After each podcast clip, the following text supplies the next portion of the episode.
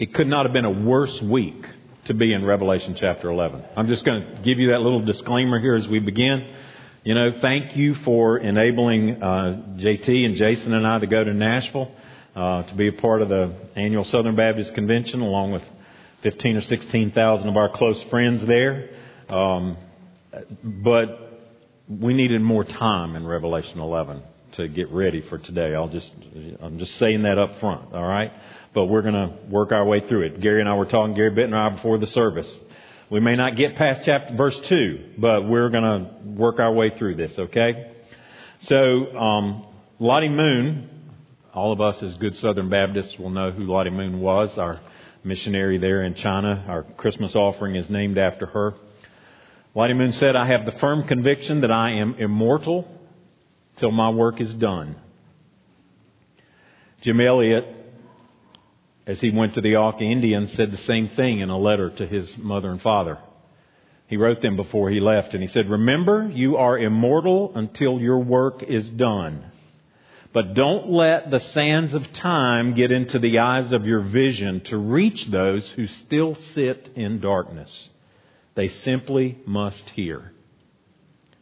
So they both understood that we are immortal until God is finished with us, until our work is done. And we have in our text today two witnesses who seem to be at the center of this chapter. And these, these two witnesses are faithful. Now, whether or not they are individuals or whether or not they are representative of something else, we'll talk about that. But we have these two witnesses and they are faithfully proclaiming God's Word in the face of satanic opposition, in the face of a rebellious, hostile world, as we see. And they do that faithfully. Now, the text gives us a period of time that they do that. But regardless of what that time means, they do it until God says they are finished. And then they are killed. They are murdered. And then they rise.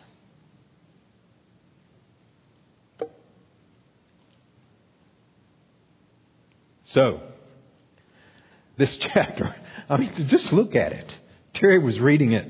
And brother, I appreciate the way you read it. Thank you for doing that. Thank you for doing it slowly. I don't know if you intended to do it slowly, but thank you for doing that, okay? Thank you for reading through it. Because as you look at this text, we see a temple and we see it being measured, and we see two witnesses who are prophesying and preaching and teaching. And we see them doing that for a specific period of time for 42 months. And we see them doing it in sackcloth. And we see two olive trees. And we see two lampstands. And we see fire coming out of their mouth upon their enemies. And we see them speaking and shutting up the heavens for three and a half years. We see them, the text says, carrying out all kinds of plagues, whatever they desire and as often as they desire it. And we see this beast rising up out of this bottomless pit making war on them. And he kills them. And their bodies lie in the street for three and a half days, it tells us. And people start a new international holiday to commemorate their being killed. And then breath comes into them and they rise and they ascend up into heaven. And there's an earthquake and 7,000 people are killed and those who are not killed give glory to God. Oh my word. Other than that, there's not much going on here. And then we break out into this awesome worship service as the seventh trumpet is sounded. And, and, and I do follow the line of teaching that basically says that the book of Revelation is structured in such a way that it works toward Revelation 11 and, and it's kind of the pinnacle there. And if you look at, at Revelation and Terry didn't read this far, I didn't ask him to, but it says there in verse 15, the kingdom of this world has become the kingdom of our Lord and of his Christ, and he shall reign forever and ever. Why is that not at the end of the book? Why is it here and not there? Now it'll be restated at the end of the letter in a different way, but so in, in a way things are working toward Revelation 11, 15, and then they, they kind of Revelation that follows, 13 through 17 especially, details the same kind of suffering and difficulty and persecution and hell breaking loose upon the earth and upon the church. We see that before Revelation 11 and we see it after Revelation 11. So it, just the way the whole book is structured, I think, brings highlight to that whole point that the kingdom of this world has become the kingdom of our Lord and of His Christ. And we see that there. So this chapter 11 while there is no consensus on what all of these things I just mentioned mean, okay? There is no consensus on what each of these details in this passage mean. Some take it pretty literally, some take it completely symbolically, others take it as a combination of those two. All right? But there is a clear consensus on what these, this chapter means. There's a clear consensus on how this chapter can be applied. It goes all the way back to what we saw where the people of God are sealed. Those who have washed their robes in the blood of the Lamb and have their sins forgiven.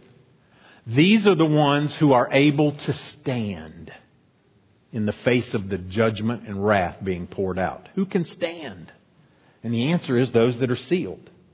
And these that are sealed here we seem to have this picture that they are safe. They are safe in the temple of God. And even in the midst of this safety and security, the rage of Satan, the demons of hell, the Antichrist, who is the embodiment of that, will do all that they can to make war against God and His people and His message. And many will be killed in the process of that struggle. But even in the face of this satanic, um, satanic opposition, God preserves His own. He empowers them with His Spirit, and His gospel will go forth. His kingdom will come. His will will be done on earth as it is in heaven. That's what this chapter means. Now, there's a whole lot of stuff in there, okay? There's a whole lot of stuff in there. Let's start in verses 1 and 2. John tells us, as Terry read, he said, I was given a measuring rod like a staff and was told, rise and measure the temple of God, the altar, and those who worship there, but do not measure. Here's a distinction. The court outside the temple, leave that out for it's given over to the nations and they will trample the holy city for 42 months. So John, uh, assumedly under the instructions of the angel, is given this rod. The word in the Greek language is, is kalamos. It actually refers to a, a, a reed. Kind of picture a piece of bamboo. It grew in the, in the valley there, in the Jordan Valley. It's a hollow stalk, we're told. It's light, so you can cut it down, and it was cut into appropriate lengths and used to measure. So John is given this rod. He's given this, this piece of, of a plant, if you, if you will, and he's told to measure.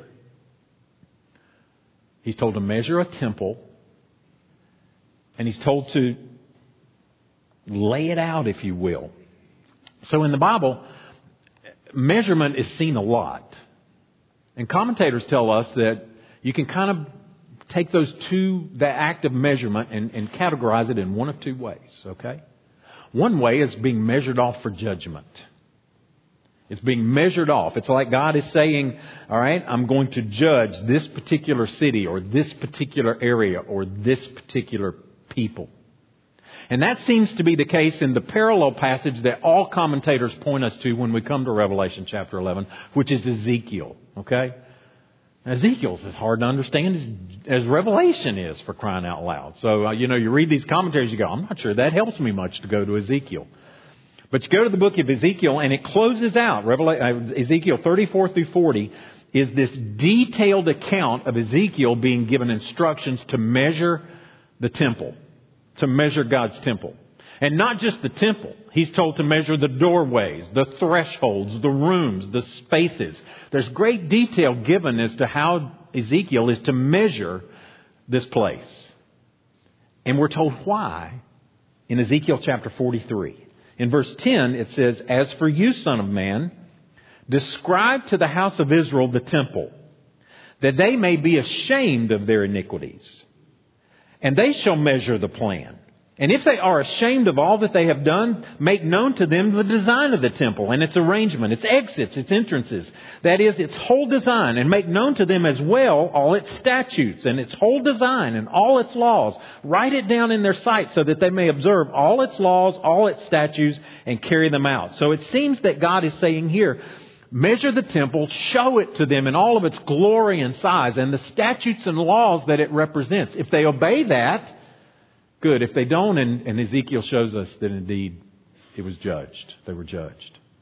The other way measurement is used is, is more of a positive note.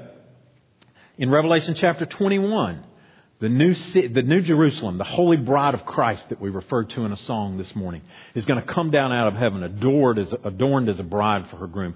And it will be measured, specifically measured. And those in it will be measured. And it's God's way of saying, this is mine. These are mine. They are safe. They are secure. I have marked them off and they are, they are cared for me. I think about Jesus saying that He is the door to the sheep, that He is, He is the sheepfold.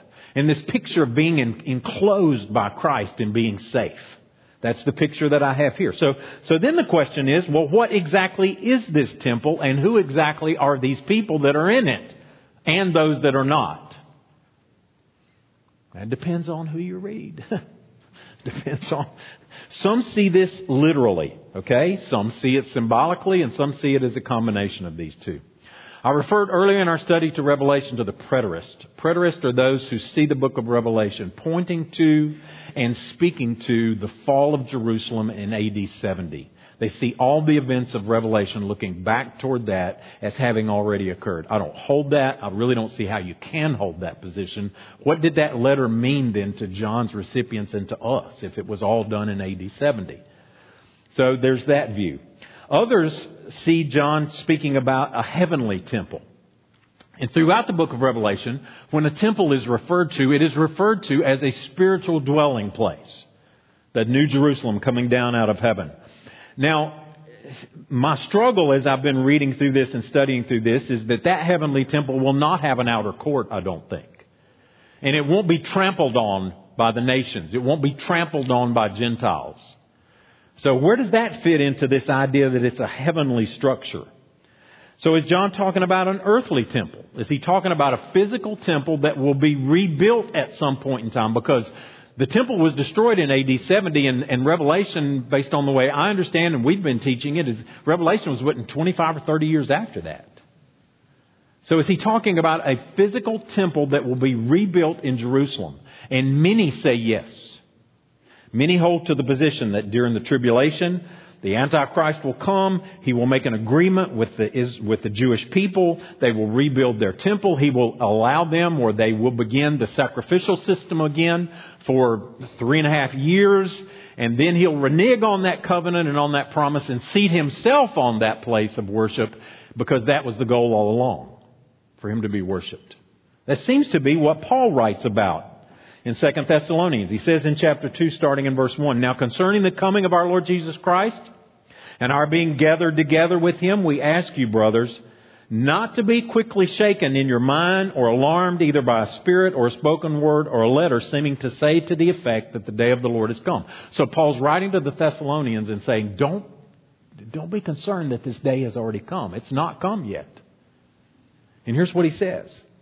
Let no one deceive you in any way, for that day will not come unless the rebellion comes first and the man of lawlessness is revealed, the son of destruction, who opposes and exalts himself against every so-called God or object of worship, so that he takes his seat in the temple of God, proclaiming himself to be God.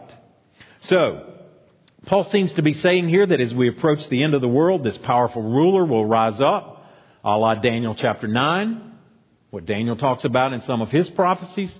This, this, this one will rise up. He will make a covenant with the Jews to rebuild the temple. They'll reestablish animal sacrifices, do that for a period of time, and then all of that will stop, and he'll exalt himself.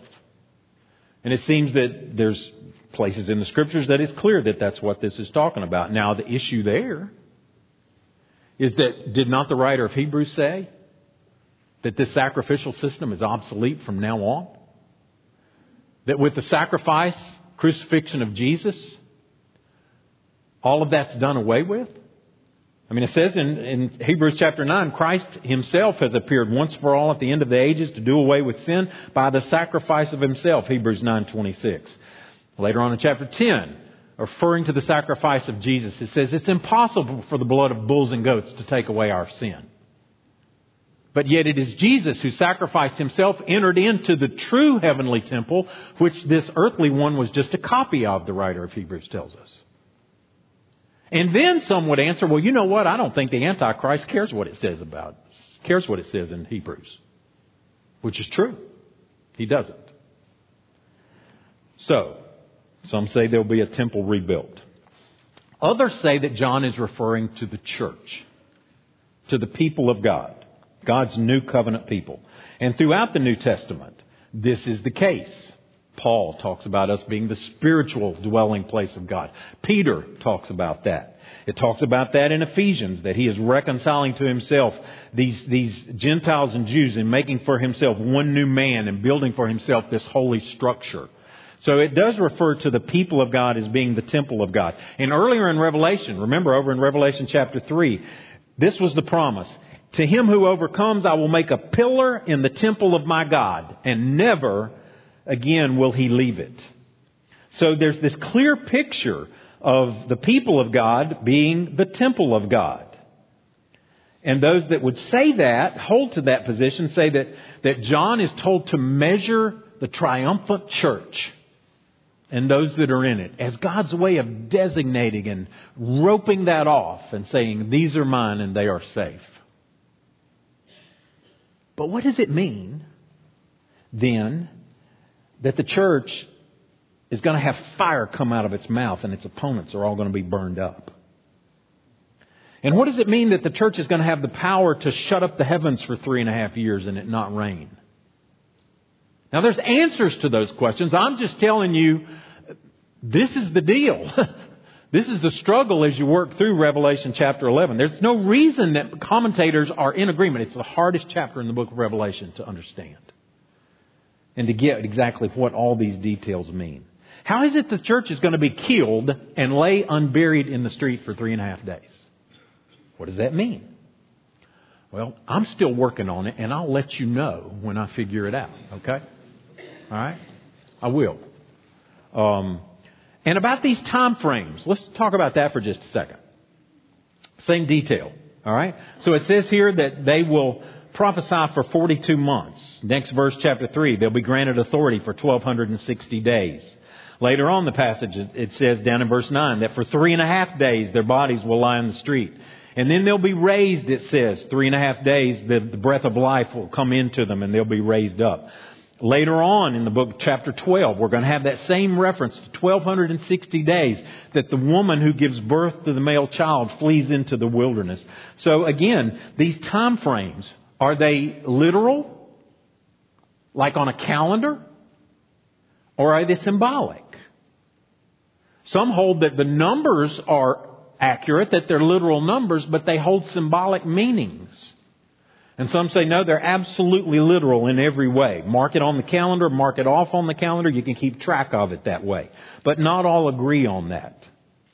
My Old Testament professor at Southwestern, Dr. David Garland, who's written a, a really good commentary on Revelation, he says this. And he refers back to Daniel. In fact, let's do that. Flip over to Daniel chapter 9. Let me just read this to you. We will not spend a lot of time on it because we cannot spend a lot of time on it. But key to understanding Revelation chapter 11 and some following passages is what exactly Daniel's talking about in, Revel- in, in Daniel chapter 9, starting in verse 24, when he talks about this 70 week period. Daniel chapter 9, starting in verse 4. 70 weeks are decreed about your people. Now that's 70 periods of seven. Okay? A week is, is, that's how it's distinguishing it up. So these are 70 weeks.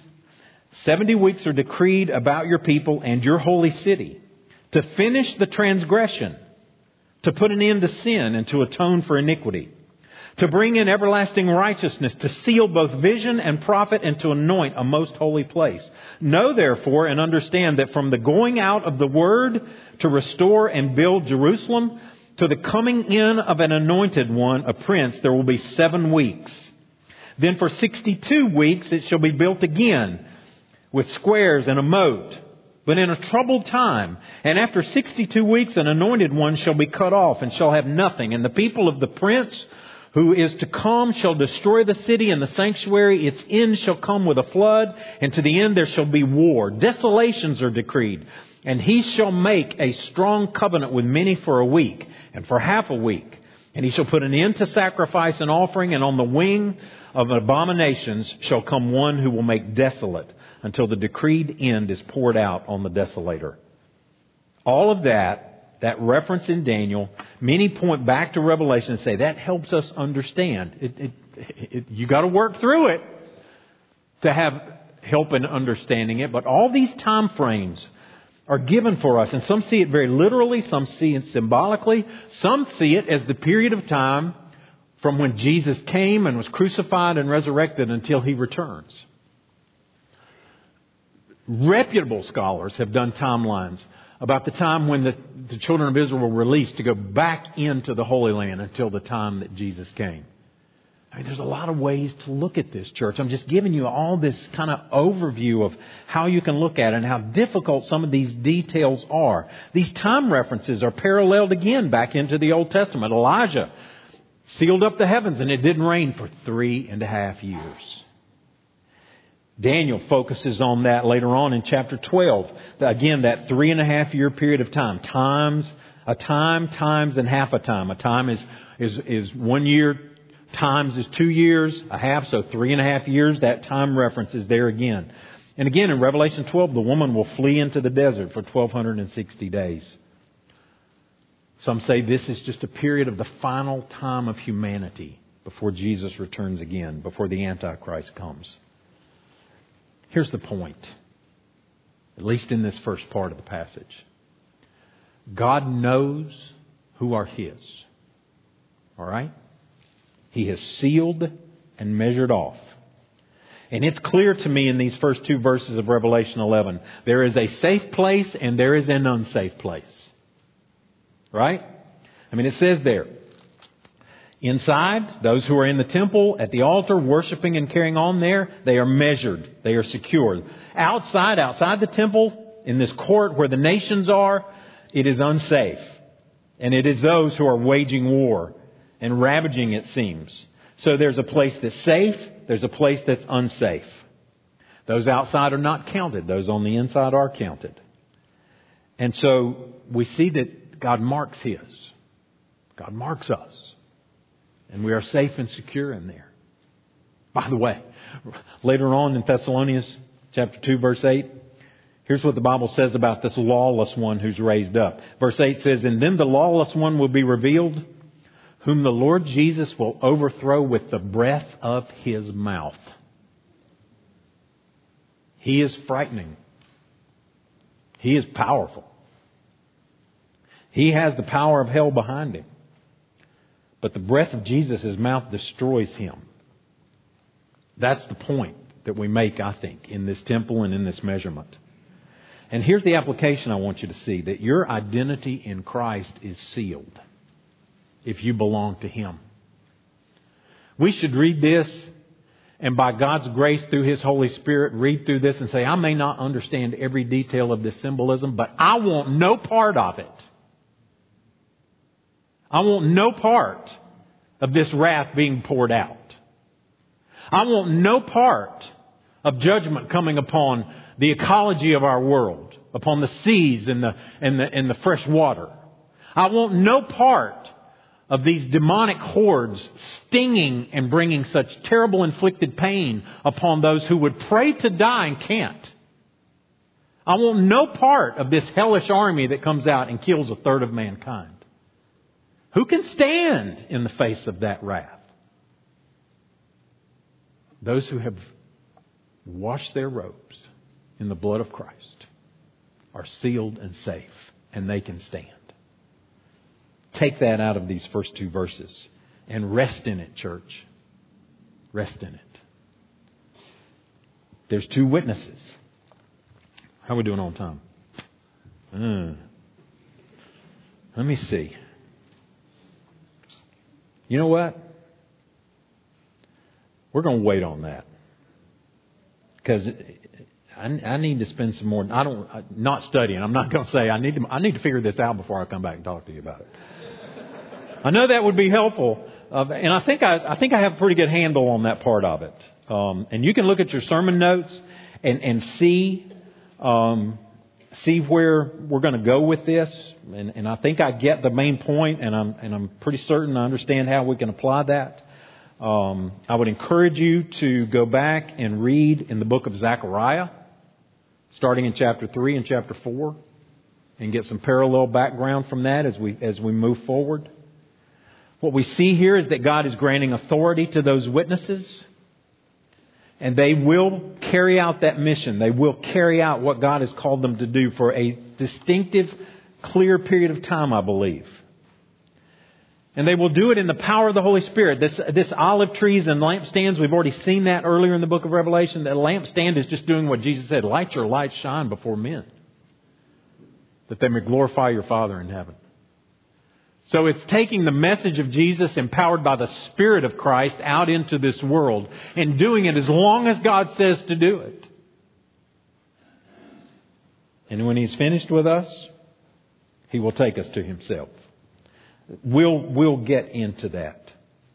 You know, it's important, I think, that we as God's people, and we've talked about this, I was thinking about this flying back on the plane from Nashville um, and just in reading through some of this, I was just thinking back over the last year and a half, year, year and eight months.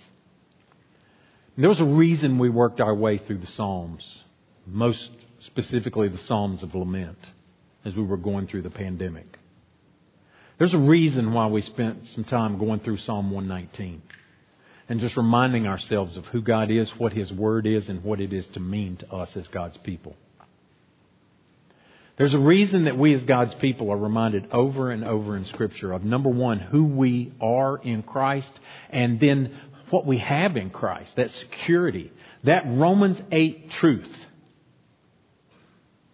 That everything that happens, everything that happens under the sun, God is using for His glory and the good of His people. And that nothing can snatch us out of His hands. Absolutely nothing. We as Baptists believe in the security of the believer. We believe that once you belong to Jesus, nothing can change that. He doesn't decide for a while you're His and then change His mind and toss you. Security of the believer. We hold to that firmly because the Scriptures teach that clearly. And that security of who we are in Christ and of, and of whether this temple is a spiritual temple, whether it is an earthly temple, whether it is the people of God as, as the dwelling place of God, regardless of that, there's a safe place and there's an unsafe place. Are you in Christ today? Then you're safe. If you're outside of Christ today, you're not. That's the bittersweet message that John was told to eat and assimilate and proclaim. That's the bittersweet message that we as God's people today are told to proclaim. God does so love the world that He gave His only Son, that whoever would believe in Him would not perish but have eternal life. That's the sweet gospel. Have you trusted that? Turning from your sin and trusting in Jesus. It doesn't happen because you're related to someone who's in church. It doesn't happen because you're born someplace in the Bible Belt. It doesn't happen because you're a good moral person, because we've all sinned and fallen short. It happens because the Spirit of God works and prompts in your heart to see your sin and see the truth of what the Scriptures say about you and me. And to see the reality and the truth of who Jesus is, that He laid down His life and paid the price so we don't have to fear this wrath to come. Have you trusted in Jesus? If so, you're safe. If you've not, then John 3, 17 and 18 just reminds us that God did not send His Son into the world to condemn the world, but that whoever believed in Him would have life. But if you do not believe in Jesus today, you are condemned already. You don't have to wait for Judgment Day. That's the bittersweet truth of God's Word. And, and so we can rest in that, and we can just rest in the safety and security that we belong to Christ. Let's pray. Lord, you, know my heart. You know, we were supposed to get further in this today, Lord, but we're just going to trust you with this short part. And Lord, we just pray that you'll ground your people today in the security of who we are in Christ. That as Peter tells us, Lord, that once before we were, we were not a people, but now we're the people of God. Once before, Lord, we were just scattered and lost, and now you are building us into a spiritual dwelling place, Lord, that we are that for you. Every individual, every home that's in Christ, every marriage. Lord, thank you for that. So today, Father, we just thank you for the word that secures us in Christ, the promise that we have in Jesus. Let that, God, not be something that keeps us comfortable, but let it motivate us, compel us, and throw us out into this world around us to take the message to make disciples. Father, we pray that in Christ's name. Amen.